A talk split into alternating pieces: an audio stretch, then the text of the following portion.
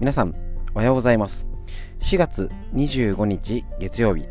第272回手作り酵素ラジオ。本日もよろしくお願いします。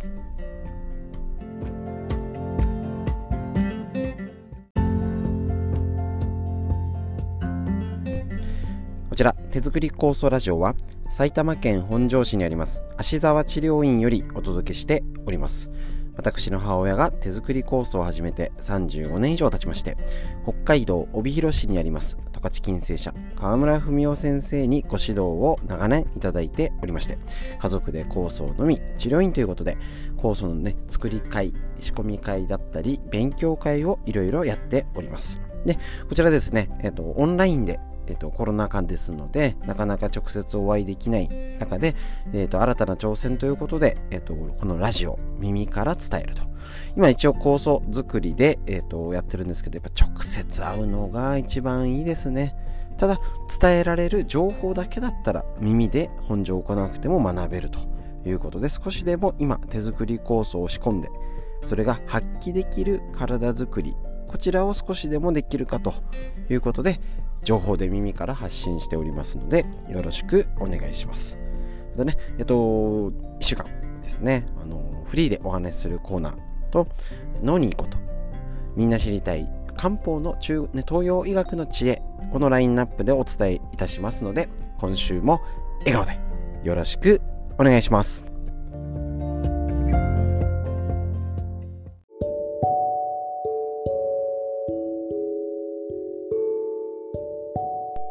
はい。それではこちらフリーでお話しするコーナーになります。いつも月曜日最初はコロナのことをお話ししてるんですけど、もうなんか特段言うこともないというかね、なんか本庄ももともと2、3人ぐらいしか出ていなかったところに、560人とか出てね2月3月多かったですね。多い日100人を超えたって日が1日ありました、まあ、人口7万人しかいないのでまあそれぐらい一度一時期わーっと出たものの今ね2 3 0人になったなと思ったらまた40人ぐらいになったりくすぶってるっていう状態でしょうか。いつも何度も言ってます。えっ、ー、と感染状況はこれからまた増えるか。だらだらいくか減っていくかだとね、あのこの大体3択になると思いますのでもうある程度ね、あのー、状況、あのー、考えながらやれることやっていきましょう。だいぶあのマスクの議論ってされてきてますね。で4月20日ですかね。あのまた、うん、なんでしょうね。日本医師会の、えーと、会長がまたマスクは日本ではあの収束しないと外せないみたいなこと言っちゃったんでね。うん。何をもって収束かって多分難しい議論だと思うんですよね。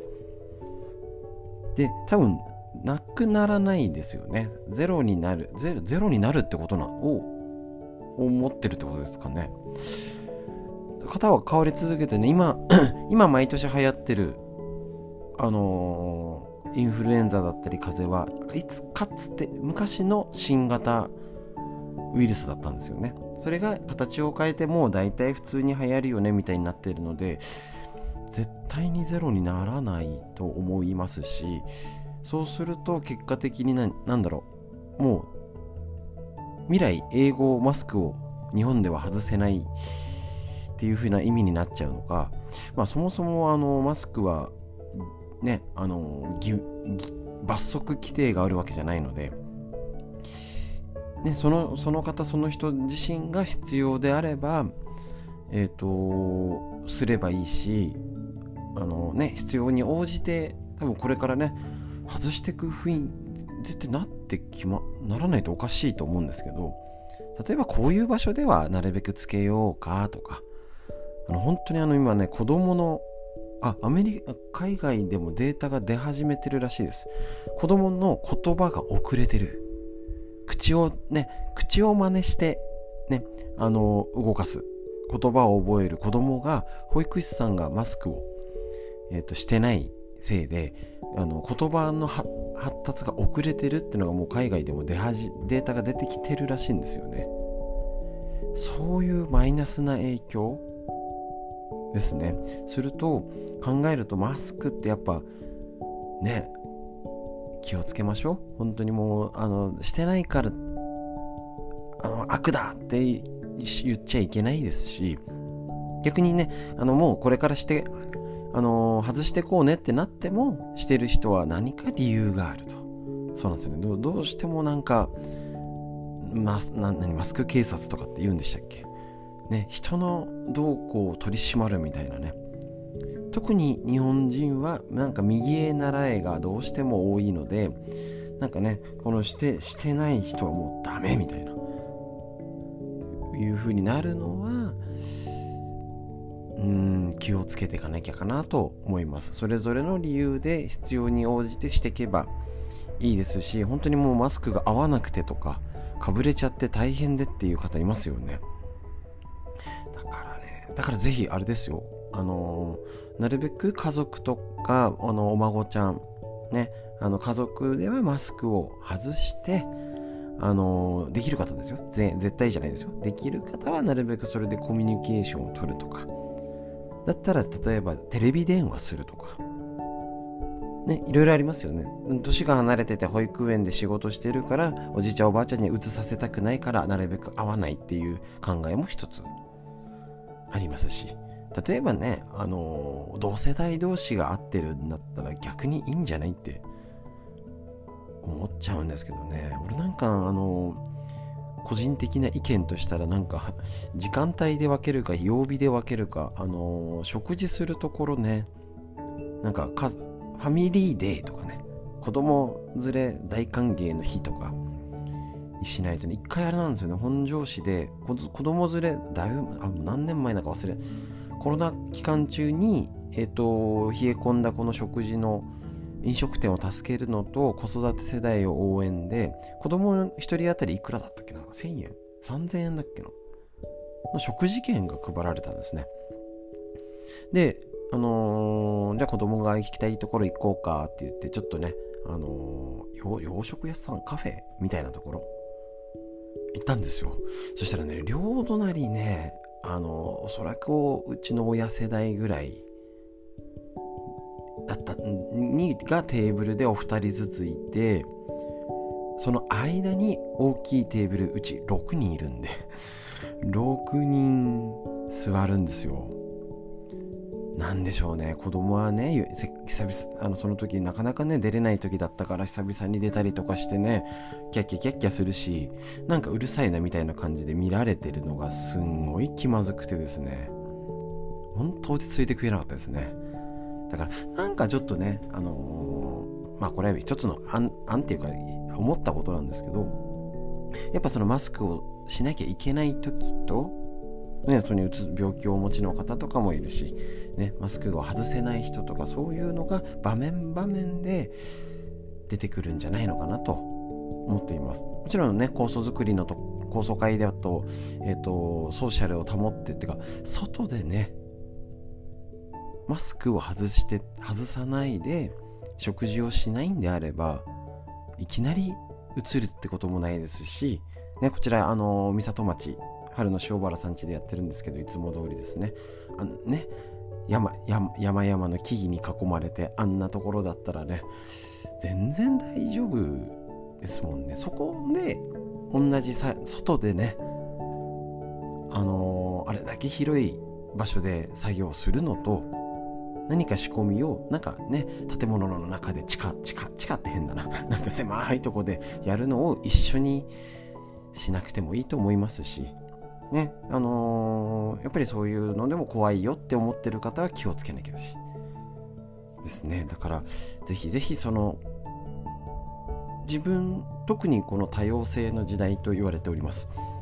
ですね。自分と違うからダメだ悪いっていうんじゃなくてそれぞれの立場でそれぞれの、えーと、とやれることをやる相手を尊重する。ね。こうやってるおかしい特にねなんかね昔はこうやるもんだとか子育てはとかって言ったって子育てがもう全然違うんですから。でまたコロナでおかなんか変な方向にまた変わってってますよね。子育てとかいろんなことが。それを昔はこうだったっていうのだと多分これからはあのあんまりちょっとねいい煙たがられちゃうと思いますし。その昔がこうだったの昔の基準もその前の世代から見たらおかしいですよね。戦後の高度経済成長の時代。ねみんな農家で畑で。ねあの田園の風景営まれてたのがみんなサラリーマンになって車を買ってマイホーム持ってっていうのはその前の世代から見たらどんな目だったのか。そういう時代時代で常識が変わってきます。また新たな常識これをまたさらにどんどんできてきますよね。もうなんか変わっちゃいませんでした？コロナも含めて。こんな時に戦争が終わってなかったんだってことですね。日本は終わった感じなんですよ。だけど海外では全然終わってなかったんですね。そういうことの常識をその時々で覆って変わっていきます。こんな時代になるとは思ってなかったと思います。だからまだまだこれからもこんな時代なんだってのが待ってると思います。それに合わせて生きれたらいいと思う。もう無理なくですね。やれる範囲を合わせられて。だけど何を食べて生きてるのか。ですね。生物としての原理原則っていうのはいう変わらないものってあると思います。そこに手作りこそ社会的な意義が必ず意味合いが変わってくるですね。そうなると思いますので手作り構想この作り続けることの意味すごいことになってくると思い私は確信しております。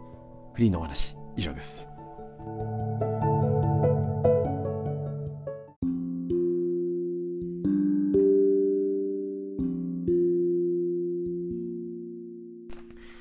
続いてこちら、脳を元気にする、すっかりこっちの本ばっかりになっちゃってますけどね。OK 指体操で認知症は良くなる。竹内東太郎先生の脳の神経が蘇るということで、こちら、えっと、元気になったり、ね、認知症の症状が良くなったよっていうのですね。えっと、こちらの中で、えっと、今は、えっと、脳にいいことをバーッと紹介した後に脳にこれ良くないから気をつけてねって紹介を今しているとこでしたね。本当に一つも最新技術のスーパーなんか最新鋭のすごい新しい知見じゃないのにほっとするとともにあこういうことが本質が隠れてるんだなっていうのが本当にあの勉強になるなっていうことなんです。特別な必殺技じゃないってこと。覚えてますか？最初に言ったの。気持ちですよ気持ち。この脳の権威のね。脳神経外科医の先生が脳の血流を良くして元気にする方法は大変な時こそ気構えだったってですね。気の持ちようですね。やる気大事だよね。元気に前向きに。で仮眠とかねえっ、ー、と肝臓を食べようとかなんかねそういう基本食事を気をつけようとかそういう問題でしたよね。そういうことなんですね。今日、えっ、ー、と、気をつけようっていうご紹介。えっと、脳神経外科医の先生が薬を控えめにってことなんですね。そういうことなんですね。年を取ってくると薬のお世話になることが増えてくるものです。血圧の薬、血糖値の薬、コレステロールの薬、中性脂肪の薬、腎臓の肝臓頭痛薬、胃腸薬など、中には毎日10種類以上もの薬を飲んでいる方も珍しくありません。病院で処方される薬以外に市販薬も使っていれば、文字通り薬漬けの状態ですね。もちろん病気には薬は有効ですし飲むなというわけではありませんが、ただできるだけ効果がはっきりしているもの必ず飲む必要があるものだけを見極めそれほど必要でない薬をむやみに飲まないようにしたいものですってお医者さんが言うんですけどお医者さんが出してるんですよね。なんともって感じです。基本的に薬は諸刃の剣どんな薬も毒にも薬にもなる側面を持ってるよ。ですしえっといろいろねえっと例えば副作用鎮痛薬ですね。病院で処方される時胃腸薬もついてくる。ですね。痛みの物質を抑える成分は一方で胃など消化器系の粘膜にダメージを与え胃もたれや食欲不振下痢便秘を引き起こすんですね。で抗がん剤とかもがん細胞を叩く一方で消化器系や神経系にさまざまな弊害。ね。がん細胞だけやっつけるってできないですからね。イメ勝手な私のイメージは人間全部弱ればがんも弱るんじゃないみたいな。感じがしちゃって気にもう気にがしてならないんですよね。直接的だけじゃなくて慢性的な病気の薬を長く飲んでると免疫や神経伝達の活動を弱め自然治癒力を低下させると。いうことですね。だから今コロナとか、えー、とこれからを元気にするっていう時に自分がまずはどれぐらい薬を長く飲んじゃってるのかの確認。で飲んでる人ほど血流を良くするとか脳の問題が起きるっていうことですよね。これはあの、あのただ恐れて不安でダメだじゃなくて、ね、あの、ね、フルマラソン走ってて足痛いですけどなんでですかって言ってな当たり前じゃんみたいなそういうことってやっぱじ全部自覚してないとダメってことですよね。ねフルマあのー、いっぱい食べててなんで太って太るんですか？みたいな。痩せないんですけど。な当たり前じゃん食べてんって動かなきゃ太るよねみたいな。そういうことって結構ね自分自身って気づかないもんなんですよね。だから薬のチェック特に他他も何でもそうですね。自分が食べてる量水分量睡眠睡眠のチェックとかを自分でこのラジオを聞いたからってあ私薬どれぐらいかな？じゃなくて人と薬をチェックしてみる。って大事ですよね。あ私こんなに多く飲んでたんだとか。あれ？周り多いぞみたいな。そういう比較ってねあのそれ多いからあなたダメよとかっていうんじゃなくて自分がどれぐらいなのかを知るっていうのはやっぱり自分だけの自分の基準で自分で生きてたら今の状態ですので是非他の方とチェックしてみてください。脳にいいこと以上です。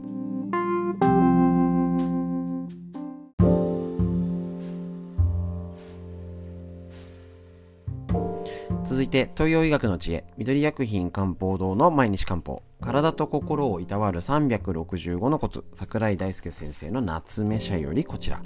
ご紹介したいと思います。4月25日血が足りないタイプの不眠症は慢性化した人に多い。血血ですね。血液。不眠には過剰なストレスが原因で起こるタイプの他に血血が血液が足りないタイプもあります。血液は心臓や肝臓に十分にあることで精神と魂が養われて安定し穏やかにいられるよっていう言い方を東洋医学では考えます。逆に肝臓や心臓、ね、血液を作る溜め込むと言われる肝臓や、えーとそれを全身に血液を送り出すポンプ作用の心臓が元気じゃないと心も体も元気じゃないよねっていうふうに見るんですね。わかりやすいですよね。しかし、何らかの理由で血液が足りなくなると、心臓や肝臓の血液も不足しがちに。心の安定、穏やかさを保てなくなります。その結果、不安や気分の落ち込みなどを感じ、熟睡しにくいっていうのにつながるよってことなんです。だから、血、最初に言いました、血液が足りないと不眠。ん？ちょっと疑問に思った方もいるんですけどそういうことです。循環肝臓心臓の循環が悪くなって不安や気分の落ち込みを感じて熟睡しにくい。このタイプでは寝にくくなるほか眠りが浅い鮮明な夢を見て寝た気がしない。何度も目が覚めるという症状があり慢性化した不眠症に多いです。体を養う血液が不足しているので体調を崩しやすく普段から他の不調不安、動悸、めまい、物忘れ、冷えなどを抱えている場合もあります。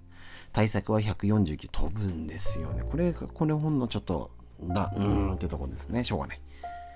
ですので、149気になる方、持ってる方はすぐ飛んでみてください。ない方困りますよね。はい、しっかり食べて血液を補おう。血液だから、要はあの肉になる食事を取りましょう。動物性のものだったりね。ですね。そういうものを、えーと、お肉とか野菜とかを食べましょうっていうことなんですね。だからやっぱり食事が大事なんですね。東洋医学。しっかり実践して日々の食事。もちろんできる範囲ですよね。家族が少なかったりあのもう仕事で不規則だったりしょうがない方もいるけどここで食べるものをしっかりやれるようにしましょう。血液ってことは食べてから循環よくするストレッチ体操とかをする運動をすることも血液循環を良くなるので血不眠に関わるよね。っていうになるとあちゃんとある運動しなきゃだな。なんかもう寒もう暑い心配してあのすぐ言い訳作っちゃいけません？なんか急に暑くなってきたから今日散歩やめとこうって。はい。少しでも家でできることをやっていきましょう。東洋医学の知恵。以上です。